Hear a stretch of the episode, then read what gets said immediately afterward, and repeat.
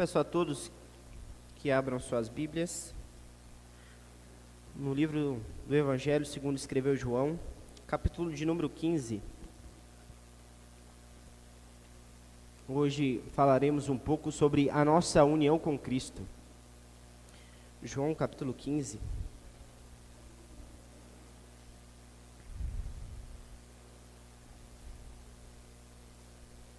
Como os irmãos sabem, nós estamos estudando este ano um pouco sobre a história da redenção. E agora, em especial, nós estamos estudando o Evangelho do nosso Senhor e Salvador Jesus Cristo, o seu ministério, a sua vida e obra. João capítulo 15, leremos o verso 1 ao 11. Ele é a videira verdadeira. Ele é a videira verdadeira. Demos a palavra de Deus. Eu sou a videira verdadeira e o meu pai é o agricultor. Todo ramo que estando em mim não der fruto, ele corta, e todo que dá fruto, limpa, para que produza mais fruto ainda. Vós já estáis limpos pela palavra que eu vos tenho falado. Permanecei em mim e eu permanecerei em vós. Como não pode o ramo produzir fruto de si mesmo se não permanecer na videira? Assim, nem vós podeis dar se não permaneceres em mim. Eu sou a videira, vós os ramos. Quem permanece em mim e eu nele, este dá muito fruto, porque sem mim nada podeis fazer. Se alguém não permanecer em mim, será lançado fora, à semelhança do ramo, e secará, e o apanhar, e o apanham, lança, lançam no fogo e o queimam. Se permanecerdes em mim e as minhas palavras permanecerem em vós, pedireis o que quiserdes, e vos será feito. Nisto é glorificado meu Pai, em vos em que deis muito fruto, e assim vos torneis meus discípulos. Como o Pai me amou, também eu vos amei. Permanecei no meu amor. Se guardares os meus mandamentos, permaneceis, permanecereis no meu amor. Assim como também eu tenho guardado os mandamentos de meu Pai, e no seu amor permaneço. Tenho-vos dito essas coisas para que o meu gozo esteja em vós e o vosso gozo seja completo. Oremos mais uma vez. Santo e bendito Pai, nós rogamos ao Senhor que nos capacite com o teu Santo Espírito e fale ao nosso coração. Abençoa o pregador, ó Deus, para que ele fale tão somente a tua verdade. Instrua-nos, edifica-nos e sustenta-nos com o teu Espírito em nós. Fortaleça-nos nessa noite. Edifica a tua igreja. Em Cristo nós te pedimos e nele esperamos. Amém. Meus irmãos, imagine você tendo que dar considerações finais aos seus mais chegados, às pessoas que estão mais próximas de você. Dar um discurso ou falar palavras a eles que os encorajem a continuar na sua caminhada. De forma geral, é isso que nós encontramos aqui a partir do capítulo 13. Nós vemos no Evangelho de João que aqui é a semana derradeira de Cristo. E de forma especial, aqui é a última noite de Cristo com os seus discípulos. Então, temos no Evangelho de João uma série de discursos, discursos e atos que visam instruí-los e que visam edificá-los para que eles permaneçam firmes no Evangelho, na mensagem que Cristo deu a eles eles, mesmo advertidos, mesmo instruídos a respeito de, dos acontecimentos que viriam, ainda não estavam totalmente preparados, eles não estavam ainda completamente cientes que as coisas que Jesus lhes disse iria de fato acontecer. E essas últimas palavras são para que eles tenham vigor e força em Cristo Jesus. Por isso, nessa noite nós vemos a última declaração de Jesus no Evangelho de João, nós temos sete ditos eu sou. Sete ditos de Jesus que ele transforma-se em uma metáfora e explica quem ele é. E este é a última. Jesus aqui é a videira verdadeira. Jesus é a videira genuína. E para que essa figura cresça e o objetivo dela seja alcançado, ele mostra aos seus discípulos que eles devem permanecer na videira o texto nos instrui em três partes, três lições magnas que nós podemos encontrar. A primeira delas é que nós precisamos permanecer em Cristo para frutificar. A segunda é que nós precisamos permanecer para pedir. E a terceira e última, precisamos permanecer para amar. Nós precisamos permanecer em Cristo, nós precisamos estar unidos a Cristo para que nós tenhamos, to, tenhamos todas essas coisas e façamos todas essas coisas. Do verso 1 ao 4, nós vemos a primeira delas, que é permanecer para frutificar. Vamos voltar as nossas atenções a essa parte do texto. Jesus diz que ele é a videira verdadeira e o pai é o agricultor.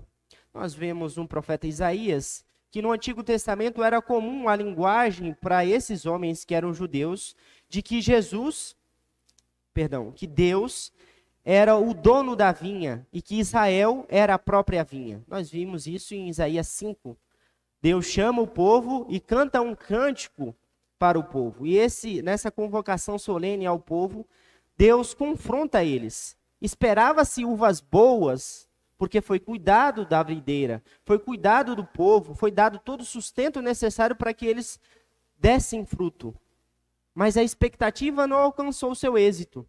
O povo de Israel produziu uvas bravas, também poderia ser traduzido como uvas podres. Os atos e a justiça que o povo deveria ter não deram em nada. Somente pecado e maldição foi produzido pelo povo. Só coisas que desagradavam a Deus. Mas agora Jesus Cristo, sobre a nova aliança, ele diz que aquilo que o povo não conseguiu fazer, aquilo que todos não conseguiram fazer, eu faço. Eu sou a videira verdadeira. Eu sou a videira genuína. Jesus é aquele que o Israel não conseguiu tudo aquilo que Israel não conseguiu cumprir, ele fez. E a expectativa da videira é que ele desse bons frutos, e os frutos de Jesus, de fato, são belos. E na linguagem do próprio Senhor Jesus, ele é a videira e o seu pai é o agricultor, aquele que zela, que cuida, que dá todas as coisas necessárias para que a videira como um todo produza ainda mais. E ao longo da parábola que é nos dada, a, a ênfase que Jesus mostra é que os discípulos e todos os seguidores de Jesus devem permanecer na videira verdadeira para que produzam fruto, para que produzam do seu caule, da, do seu alimento, do alimento que Jesus dá, bons frutos. Veja no verso 2 que Jesus mostra que para que as pessoas que estão ligadas a Ele derem fruto, eles lhe esperam uma união com Cristo. Se espera deles uma íntima relação com o Senhor. Mas veja aí que ele de, declara dois grupos distintos. Um grupo que tem uma relação com Cristo e produz fruto, e um grupo que tem relação com Cristo e não produz fruto. Primeira das perguntas é: que tipo de fruto Jesus está dizendo aqui nessa parábola? Que tipo de fruto Jesus tem em mente? Veja aí no verso 2, no verso 8 e no verso, perdão, no verso 5 e no verso 7, que Jesus mostra fruto sempre no singular. Mesmo ele dizendo produz muito, não são muitos frutos, mas sim é sempre fruto que tipo é, de fruto é esse que Jesus espera dos seus seguidores, dos seus discípulos? Abra sua Bíblia em Gálatas, capítulo 5, no verso 22. Embora a linguagem que Paulo use seja um pouco diferente, é esse tipo de fruto que se espera de todos aqueles que são seguidores de Jesus, de todos aqueles que estão unidos a Cristo. Os frutos são mas o fruto do Espírito, perceba, no singular, não frutos. O fruto do Espírito é o amor, a alegria, a paz, a longanimidade, a benignidade, a bondade, a fidelidade, mansidão, domínio próprio. Contra essas coisas não há lei. Os frutos que se esperam destes que são seguidores de Jesus é exatamente os, o fruto do Espírito para que eles produzam ainda mais. E é disso que Jesus espera daqueles que estão unidos a Ele. Mas perceba que nem todos os que estão com a relação com Cristo produzem esse fruto. E há consequências para esses que não produzem fruto. Para esses que não têm evidência, externa que são de fato uma videira, um ramo ligado à videira verdadeira. Muitos aparentemente estão ligados à videira. Muitos aparentemente têm uma relação com Cristo, mas de fato não têm. Isso é demonstrado na própria figura que Jesus dá. Os que produzem fruto, se cuida mais deles para que eles continuem produzindo e produzam ainda mais fruto. A abundância do fruto do Espírito é esperado a todos aqueles que são, de fato, os ramos de Jesus. Mas aqueles que aparentemente são dele e estão nele e não têm frutos de justiça, frutos do Espírito, esses são cortados. E mais à frente, Jesus dá a linguagem que esses que são cortados não conseguem produzir mais nada. Esses que são cortados, que se esperava deles fruto, por eles serem cortados da videira verdadeira, eles não, da, não produzirão nada e eles serão retirados do meio desses. Mas enquanto a visível aparência se demonstrar, estes homens continuarão dentro do círculo. Isso é extremamente significativo. Embora aqui Judas não esteja com eles, faz necessário essa distinção dos, dos discípulos, dos seguidores de Jesus, aquele homem que era o traidor. No capítulo 13, o traidor está na mesa com eles, esperando a ceia do Senhor, esperando a Páscoa. Então, no verso 30, ele se retira. João 13, o verso 30. Ele se retira e então vai trair o mestre. Aqui, somente os 11, os 11 que são seguidores de Jesus estão ali. Então, Jesus está alertando a eles: nem todos os que estão sempre conosco são nossos. Como que vocês vão identificar esses que são de fato ligados ao meu ensino, à minha palavra, se eles dão fruto do Espírito. Se eles produzem bondade, longanimidade, amor. E todos esses frutos que se espera, todo esse fruto que se espera desses que são unidos a Cristo. Então, o, a expectativa sempre é que se produza em abundância. E aqueles que não produzem, eles devem ser removidos, e os seguidores devem estar alertas para que esses não fiquem no meio do povo. Jesus, no verso 3, de, demonstra para esses homens que eles já estão sendo cuidados pelo agricultor. E qual é a forma desse cuidado que Jesus dá a eles? É justamente a palavra e o ensino de Jesus. Veja que a palavra, mais uma vez, aparece no singular. A palavra é a mesma palavra que aparece em João 1, capítulo 1, que a palavra se fez carne. Todo o ensino, toda a pessoa de Jesus é declarada aqui. Então se espera que esses seguidores, ouvindo toda todo o ensino e a doutrina do Senhor Jesus, sejam nutridos e retirado deles todas as impurezas para que produzam ainda mais fruto do espírito. E esses homens que estão aqui com Jesus, eles têm já a limpeza dos seus ramos, e isso é feito pela palavra de Deus. Isso é feito pelo ensino de Jesus ao longo do ministério dele a esses homens. Se espera deles que eles ouçam o ensino de Jesus e pratiquem em seu viver, porque eles precisam permanecer ligados à videira verdadeira, para que o agricultor dê a eles todo o necessário para que eles produzam ainda mais fruto. No verso 4, Jesus ainda declara, mas ratifica aquilo que já vem sendo ensinado. Eles precisam permanecer nele para que eles produzam, porque o fruto não é produzido de si mesmo, mas sim da videira verdadeira. Existe uma dependência íntima dos seguidores de Jesus ao próprio Mestre. Os seguidores de Jesus não podem produzir nada sozinhos, mas eles têm que estar ligados a Cristo para que o Espírito Santo aplique neles todo o ensino e para que o Espírito Santo faça com que eles produzam mais ainda fruto do Espírito. E meus irmãos, nessa primeira advertência que o Senhor dá aos discípulos, existem implicações sem iguais para nós hoje. Nós devemos permanecer em Jesus para que frutifiquemos. Nós devemos permanecer em Jesus para que nossa vida esteja não só pela aparência ligada a Cristo, mas pelos frutos que nós temos em nosso viver. Então você que já está aqui no seio da igreja, pode ter confiança no seu viver, porque em Cristo você tem todo o necessário para exercer a piedade. É isso que o apóstolo Pedro diz na segunda carta, no capítulo 1, do verso 3 ao 4 que aqueles que estão em Cristo têm todo o necessário para a vida e para a piedade, para exercitar uma espiritualidade sadia, para que vivam em comunidade cristã de forma saudável. E quando nós olhamos este ensino de Jesus Cristo, ele está na última, no último encontro com os seus.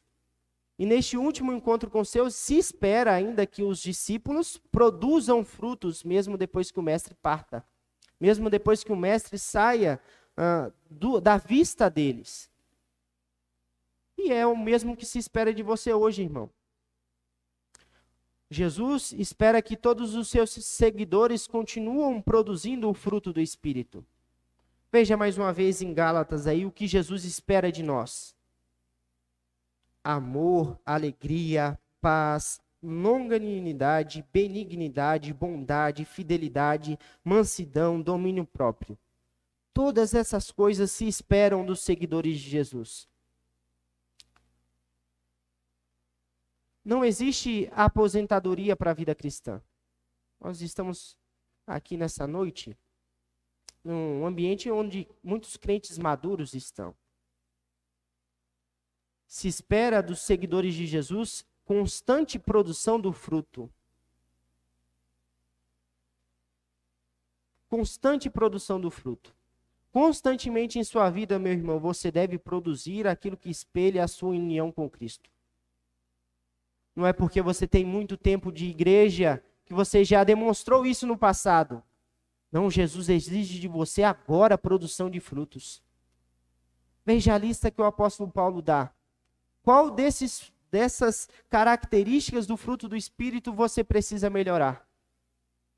Será que você precisa exercer mais longanimidade? Será que você precisa exercer mais paciência para com o próximo? Demonstrar mais amor a Deus? Demonstrar mais amor à igreja de Deus? Se exige dos seguidores de Jesus constante produção de fruto. Constante produção de fruto. Não espere que em algum momento Jesus lhe dê o abono necessário e você levante os braços e não precisa mais produzir nada. Todos aqueles que estão em Cristo precisam produzir. Caso contrário, serão cortados. Serão cortados da videira verdadeira cortados da videira verdadeira, nada poderá ser produzido. Nada de bom será produzido. E neste ensino do mestre, ele diz que nós somos limpos pela palavra de Jesus. Quando nós ouvimos a palavra do nosso Senhor no culto público, quando lemos ela em casa, quando ouvimos a aula da escola dominical e aprendemos mais do nosso Senhor. Ouça com atenção. Todas as vezes que nós ouvimos um sermão, ouvimos um pouco mais a instrução de Deus, nós temos mais responsabilidade diante de Deus. Mais é dado, mais nos é cobrado. Avalie a sua vida, meu irmão. Quanto tempo você vem a essa igreja? Quanto tempo de produto, de fruto, de produção de fruto você tem em seu viver? Quanto mais você ouve de Cristo, mais você deve produzir. Mais você deve espelhar ao Senhor, mais deve parecer com Cristo. E a palavra de Deus é o instrumento para que nós nos aproximamos do mestre, para que aprendemos do mestre. Mas veja, porque nós somos crentes há muito tempo, temos uma carreira cristã longínqua, nós podemos pensar que aquilo que nós ouvimos em outras oportunidades já foi repetido. Ou muitas vezes aquilo que nós ouvimos, nós já sabemos. Mas quando nós fazemos isso, meu irmão, nós perdemos a oportunidade de avaliar o nosso viver, fazer um autoexame daquilo que nós fazemos. As palavras de Jesus não é somente para ser guardadas no intelecto, na nossa memória. Mas todos os seguidores de Jesus executam aquilo que o Senhor diz. Todo o fim de sermão, todo o fim de ensino da palavra de Deus, exercite-se, irmão, em fazer uma autoanálise do que eu preciso, em que eu preciso melhorar, do que eu preciso retirar da minha vida para que eu me pareça mais com Cristo. Faça uma avaliação todas as vezes que você ouvir a palavra de Deus. Isso é simbólico, principalmente depois do momento do culto. Nós muitas vezes conversamos das trivialidades da vida. Isso não é pecado em si. Mas veja, você vem para ser nutrido da palavra, para obedecer à santa convocação de Deus, a adoração. E o primeiro assunto que você pensa depois do culto é o jogo do Corinthians.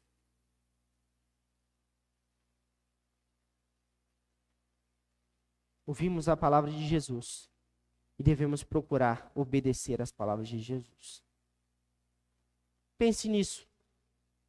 Pense em como nós podemos produzir mais para a glória de Deus, produzir mais para o reino do Senhor.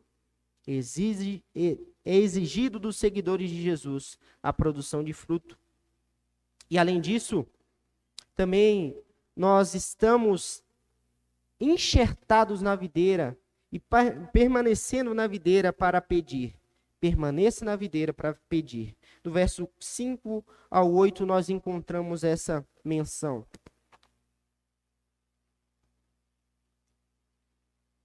Tenhamos mais uma vez. Eu sou a videira ver... Eu sou a videira, vós os ramos.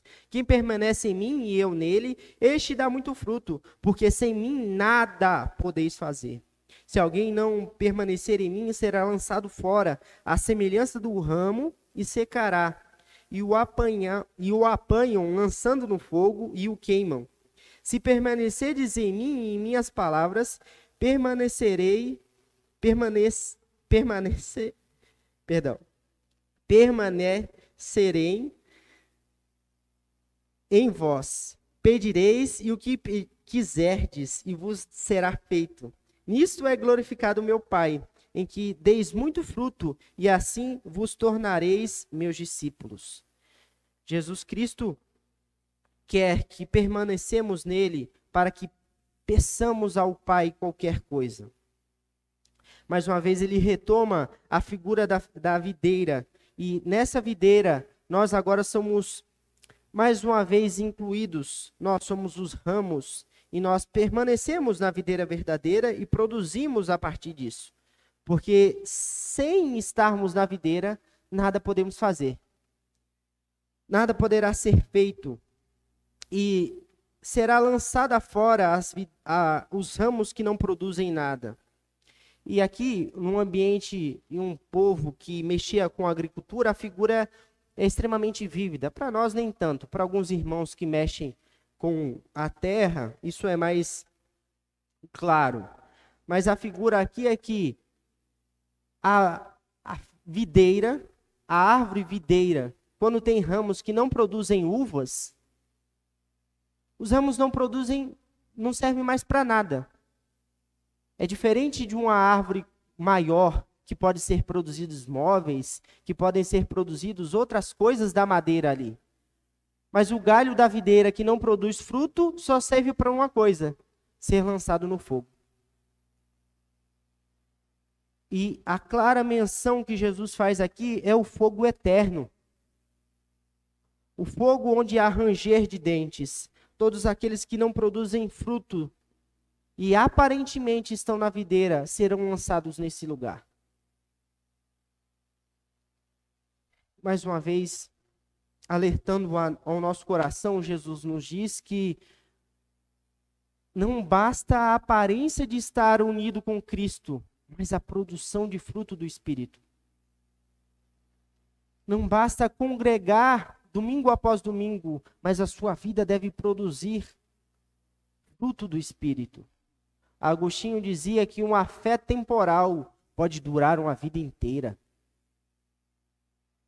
Uma fé temporária pode durar uma vida inteira. Meu irmão, não se iluda pelo, por sua religiosidade. Jesus exige de nós a produção de fruto do Espírito.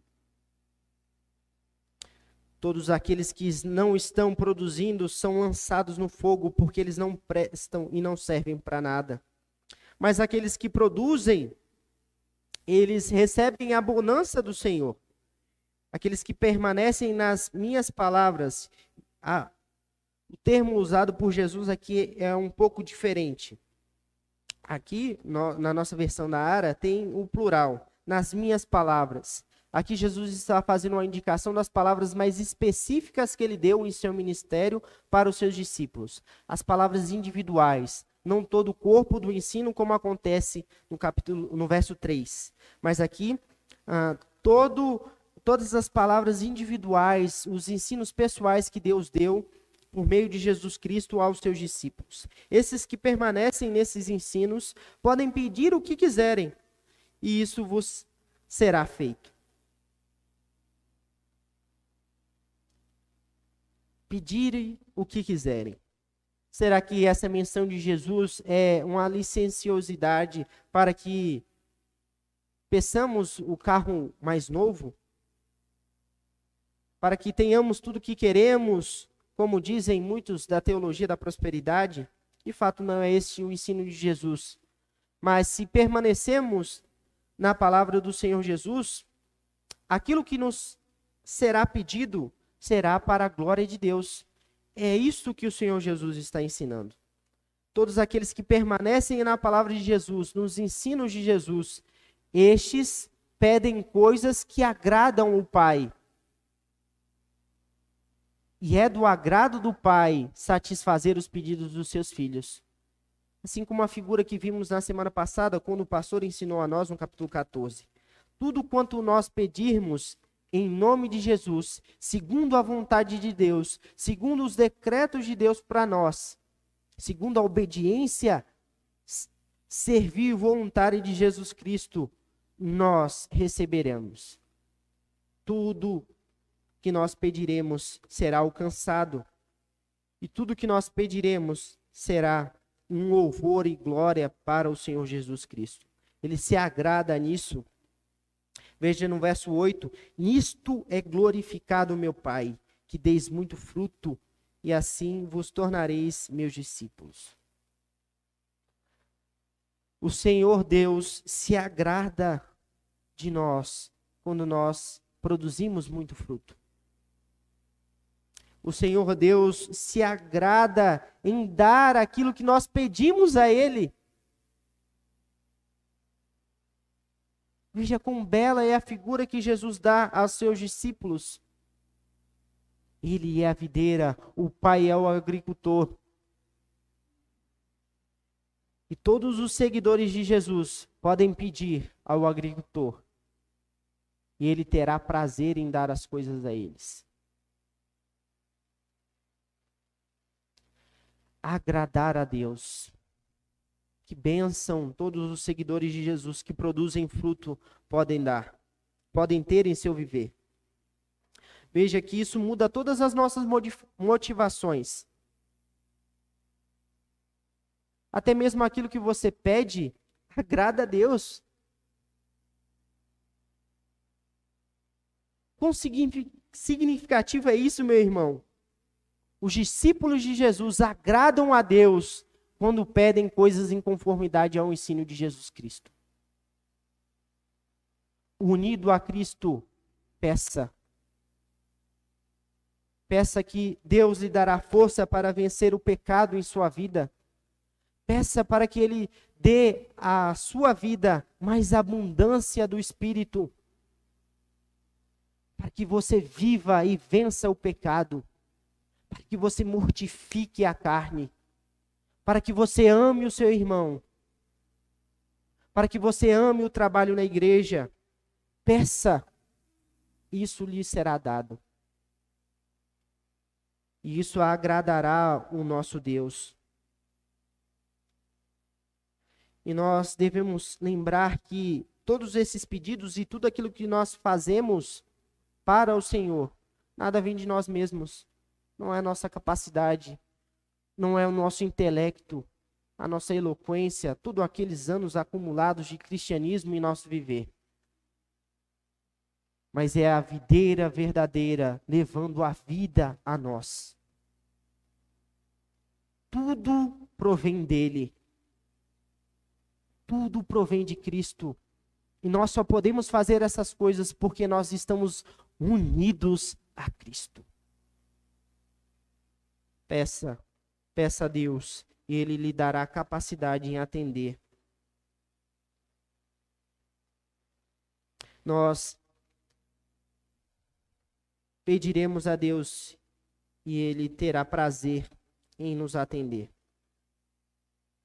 O próprio Deus também nos exorta que nós, alicerçados, enxertados à videira, devemos permanecer nela para amar. Isso é dito no verso 9 ao 11. Leamos mais uma vez. 9 ao 11. Como o Pai me amou, também eu vos amei. Permanecei no meu amor. Se guardardes os meus mandamentos, permanecereis no meu amor assim como também eu tenho guardado os mandamentos de meu Pai, e no seu amor permaneço. Tenho-vos dito essas coisas para que o meu gozo esteja em vós e o vosso gozo seja completo. Em Cristo Jesus, nós podemos exercer o amor cristão. Em Cristo Jesus, nós somos convocados a olhar a relação que o pai tem com o filho e querer essa relação em nosso viver. Como o Pai me amou, eu também vos amei. Veja, o amor que o Pai tem para com o Filho é demonstrado ao longo de todo o Evangelho. No batismo de Jesus, este é o meu Filho amado em quem tenho todo prazer. Em João 3,16, porque Deus amou o mundo, Deus também nos ama e enviou seu Filho para nos salvar. Veja o amor que o pai tem para com o filho e o amor que o pai tem para com o mundo, para todos que, com que são seus. E este amor é revelado no filho de forma singular. Jesus Cristo ama ao Pai ao ponto de entregar a sua vida em obediência. Foi exigido do filho que ele morresse na cruz. E ele disse: Pai, seja feita tua vontade. Ele obedeceu o pai até o fim. E ele, obedecendo o pai, demonstrou o amor para com ele. É assim que nós podemos demonstrar amor para com Deus, obedecendo ao nosso Senhor. Quando obedecemos a Deus, demonstramos amor para com Ele. E é este amor que Jesus espera dos seus. Permaneçam nesse amor, nesse amor abnegado, nesse amor que não visa os seus próprios interesses, nesse amor que visa a glória de Deus. Quando nós guardamos os mandamentos do Senhor, nós demonstramos o amor cristão nós permanecemos nesse amor quando nós obedecemos à lei do nosso Deus.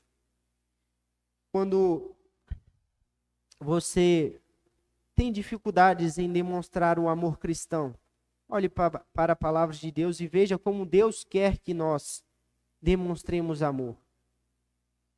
Não existem várias formas de amar.